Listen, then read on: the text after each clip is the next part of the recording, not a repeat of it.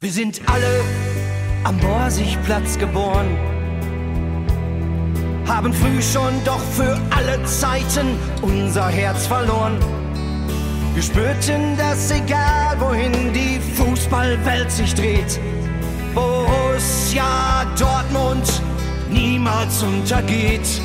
Es gab Zeiten, da ging's uns richtig schlecht.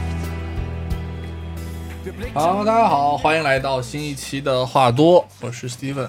嗯，今天是二月七号，星期天。那这应该也是我们在鼠年的最后一期节目。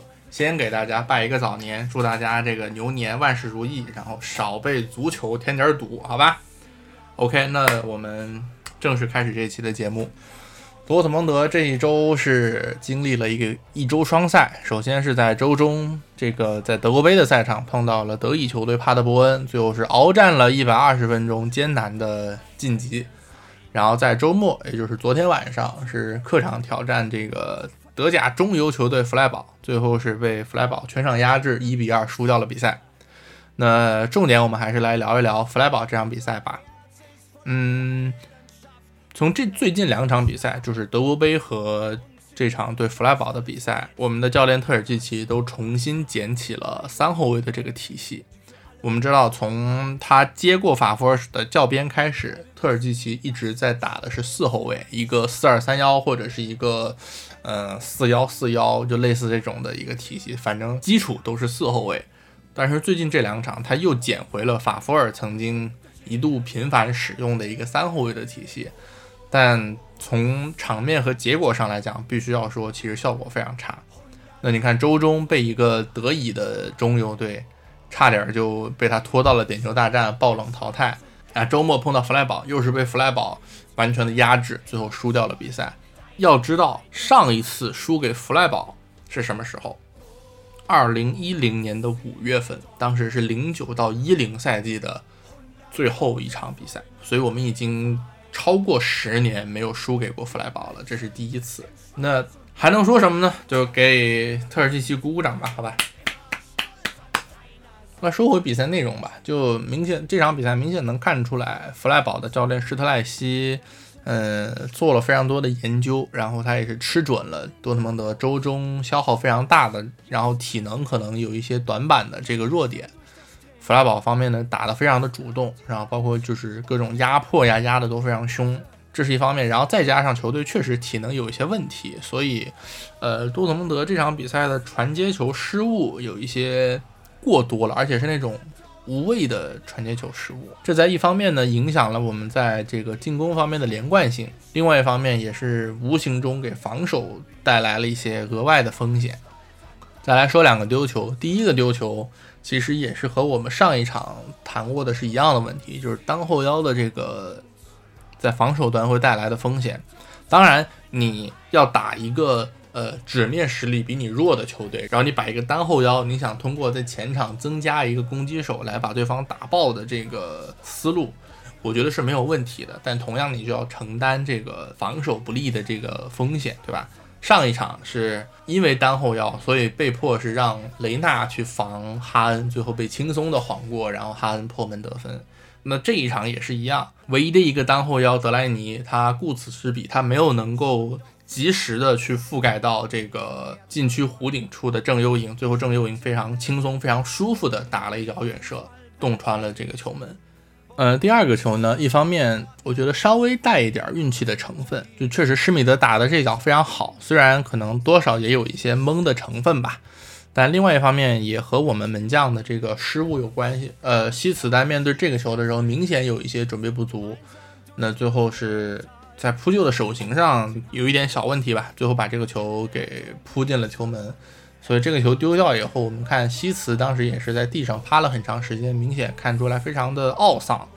这两个丢球，嗯，怎么说都可以避免的吧？就是如果我们在一些嗯细节上做的再好一些的话，其实是可以避免的。这两个丢球都是发生在下半场。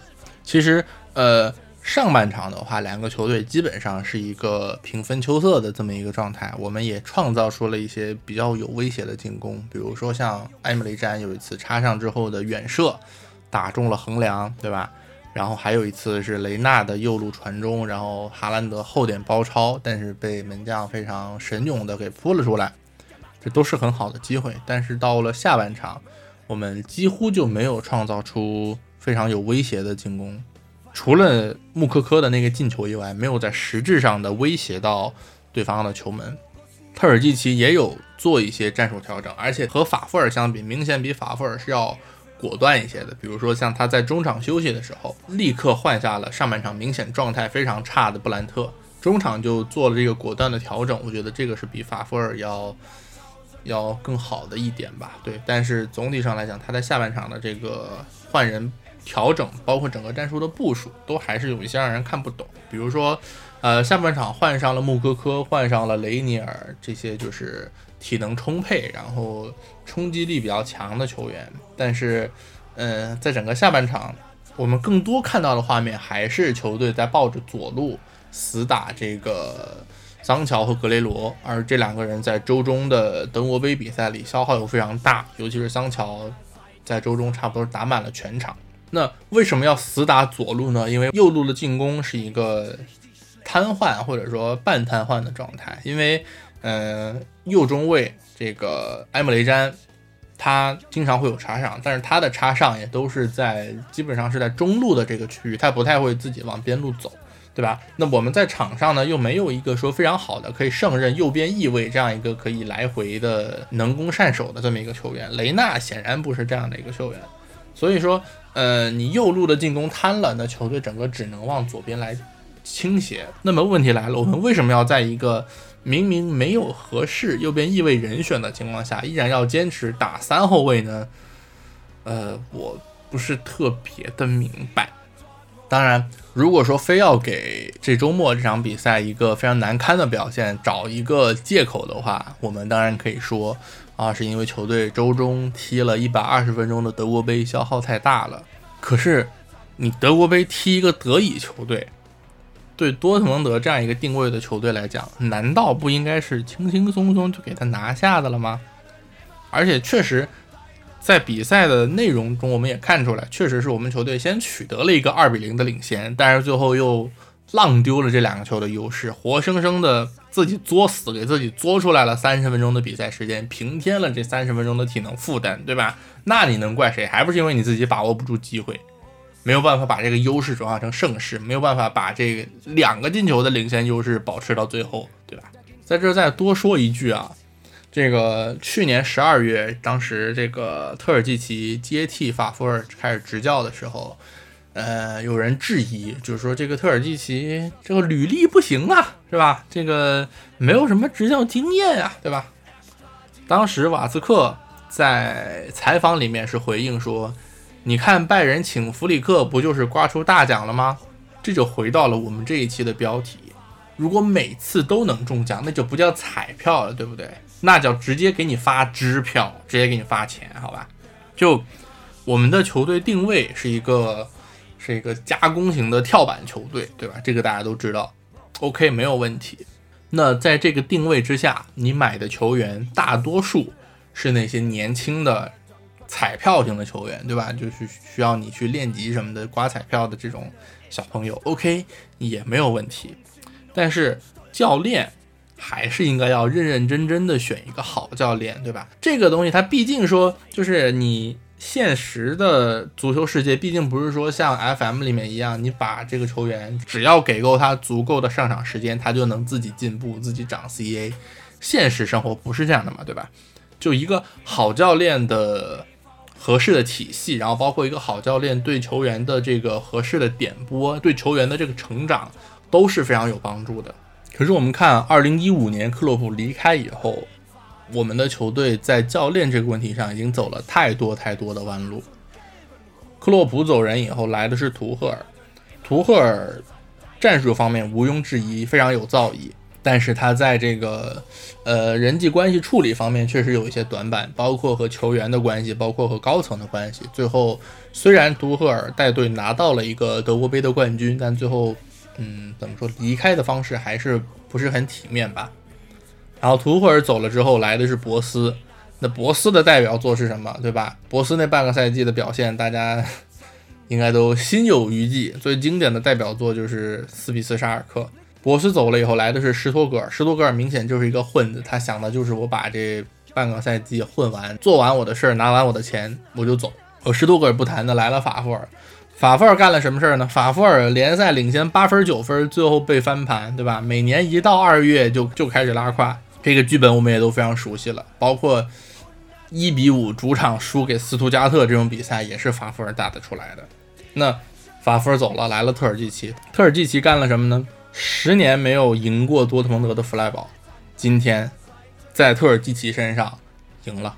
教练这一茬一茬的换，其实消磨掉的是球员。这宝贵的职业生涯，对吧？因为你想，一个教练的执教生涯可以非常长，他可以执教二十年、三十年，甚至更久。但是球员的职业生涯，他就这么十几年。然后在你这个球队过去这五年的时间，你的教练一直是在不停的更迭，在不停的变换，其实浪费的是球员非常宝贵的职业生涯，包括像罗伊斯职业生涯最后的黄金期。我就可以说了，罗伊斯最后的黄金期就在多特蒙德的这个教练的不停的变化、更迭、折腾当中被浪费掉了。OK，那下面我们再来看一下这个本周的新闻。首先是踢球者的报道说，门兴的体育主管埃贝尔表示，希望这个罗泽的去向能够尽早敲定。那同时，多特蒙德的内部也开始讨论，是不是要正式的。对罗泽来进行一个接洽，那么再结合我们上一期提到的这个来自荷兰媒体的报道，说门兴正在联系阿贾克斯的主帅滕哈赫，你这两个消息连起来看，我觉得，嗯，可能罗泽今年夏天接手多特蒙德的概率确实会比较高吧。如果真的是罗泽来的话，希望他能够真的给球队带来一些嗯不一样的东西。毕竟怎么说，罗泽号称是叫这个。克洛普门徒嘛，对吧？算是克洛普真正从球员时代就带出来的这个嫡系，他本人也深受克洛普的影响。呃，接下来是图片报的报道，说多特蒙德会在今年的夏窗来给球员的这个阵容来做一个大换血。那首先是这个门将方面，呃，现在的二门西茨今年夏天合同到期，那么他不会续约，将会自由身离队。同时，球队正在寻找一个新的主力门将。那如果是找到了一个新的主力门将，那布尔基可能不会愿意做替补，他可能也会寻求离队。那除了门将位置之外呢？像包括帕斯拉克、达胡德、舒尔茨、施梅尔策在内的一些球员，他们在多特蒙德都已经没有未来，他们都可能要在今年夏天离开。我们看，其实这个换血的力度还是挺大的。那除了门将方面，像剩下这几个球员，施梅尔策确实是一方面年事已高，另外一方面也是长期受伤病伤病的影响，他可能确实是很难再为球队做出什么实质性的贡献了。那另外几个球员确实也是没有能够在有限的上场时间里面拿出来令人信服的表现吧。像上一场德国杯的比赛，最后被拖进加时赛，其实帕斯拉克责任很大，对吧？这里不展开细说了。同时，还有一条来自这个意大利的都灵体育报的消息，说尤文图斯可能会尝试引进 AC 米兰的门将唐纳鲁马。如果成功的话，那多特蒙德会考虑引进尤文图斯现在的主力门将波兰人施琴斯尼。呃，同时多特蒙德在意甲联赛还有另外一个备选的人选，那就是佛罗伦萨的波兰门将德拉戈夫斯基。嗯，同时也有德国媒体报道说，多特蒙德看上了阿贾克斯的门将奥纳纳。当然，这个是在奥纳纳爆出这个禁药问题停赛之前啊。那综合这几个消息来看，我觉得就是换门将这个事儿应该算是正式的提上了多特蒙德的这个日程。那就就简单的聊一下换门将这个事儿吧。门将这个位置呢比较特殊。就你如果用一个年轻的有潜力的门将来打主力的话，那你还得还得让他练级，对吧？就可能还需要承担一些战绩上的风险，去让他练级，等他进步。这个战绩上的风险对于多特蒙德这个级别的球队来讲，可能是有一些无法承受的。那。你如果买一个非常已经非常成熟，然后年纪偏大的一个门将的话，用了两年，然后再转手把它卖掉盈利的这个可能性，就会比较小，因为岁数摆在这儿嘛。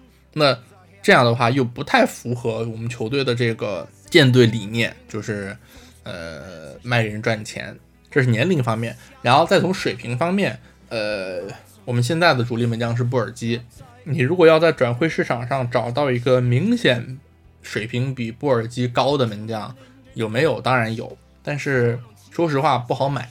一方面是因为人家非常贵。就是可能以多特蒙德的财力，不太会为了门将付出那么大的一笔转会费。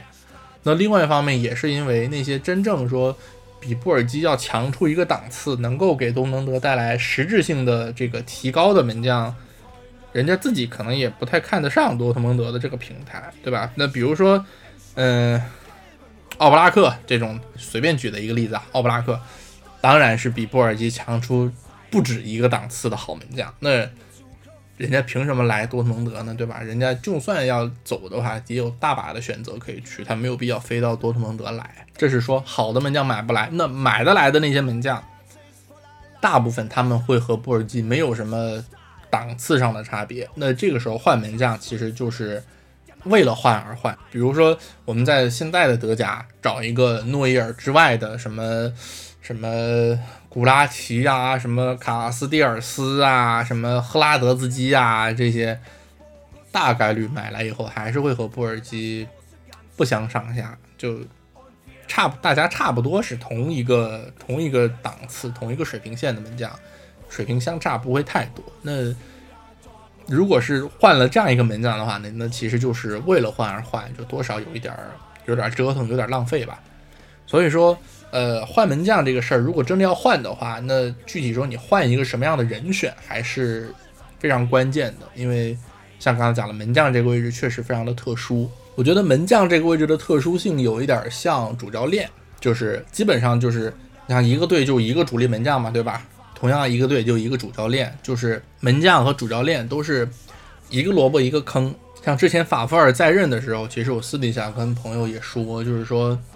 嗯，要换一个教练没有问题，但是那些明显的比法夫尔要强出一个档次，能够真正给球队带来改变的那些教练，比如说当时的波切蒂诺，就还没有去巴黎上任的那个波切蒂诺，比如说阿莱格里，像这样的教练，当然比法夫尔强出不止一个档次。可是，第一你掏不起人家的工资，第二人家不愿意来，那你能掏得起钱，你能请得来的这些教练。他的水平和法夫尔相比，会有档次上的提高吗？我非常怀疑。当然，即便如此，也不是俱乐部高层随便找一个特尔基奇混过这半年的一个理由，好吧？啊啊，接接着说回门将，说回门将，就是现在传出来的这几个人选，我们看一下，就奥纳纳，阿贾克斯的奥纳纳，刚刚被欧足联禁赛一年，这个基本可以不用考虑了。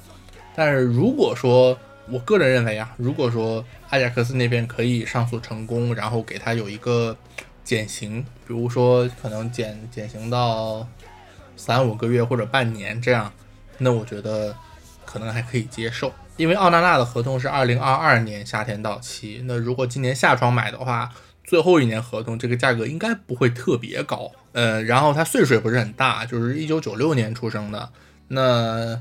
就算你把它买过来，然后再打两年，也还是有这个卖出去赚钱的这个可能性。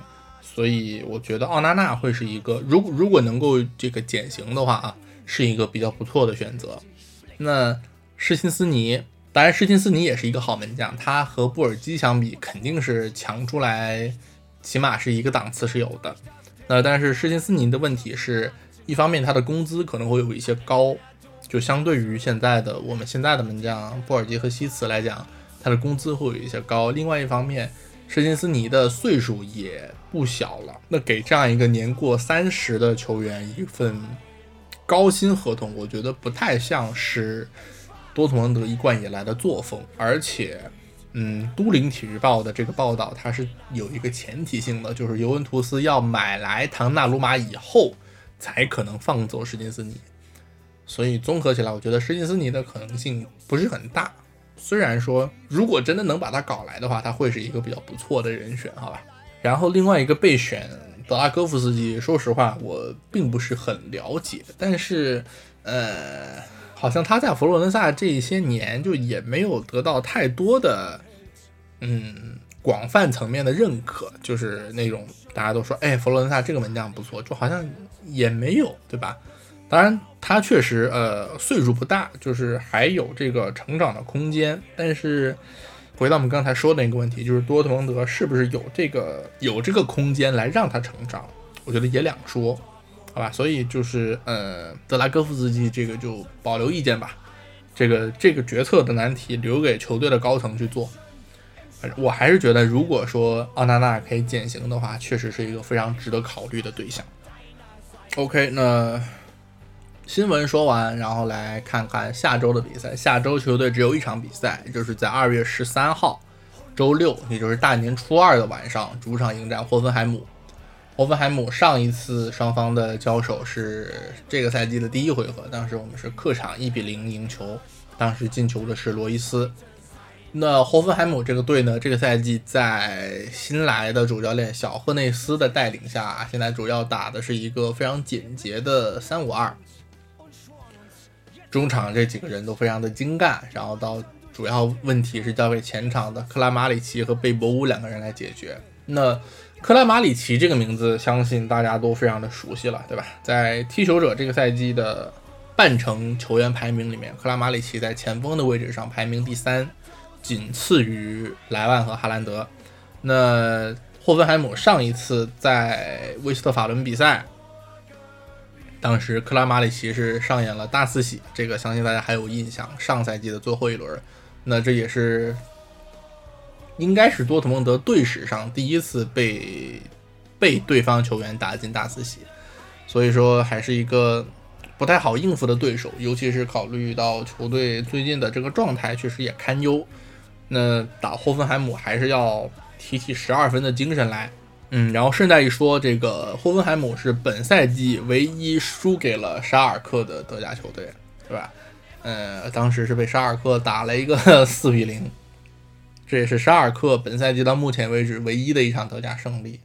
所以希望球队这场不要再掉链子吧，要不然说沙尔克都能赢的球队，你多特蒙德赢不了，这个面子上也不是很好看，对吧？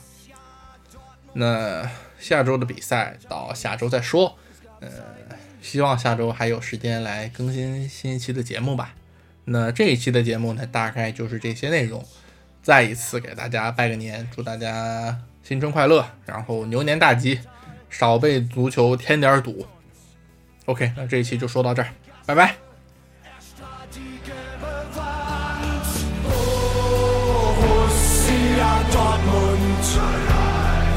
hunderttausend Freunde, ein Verein.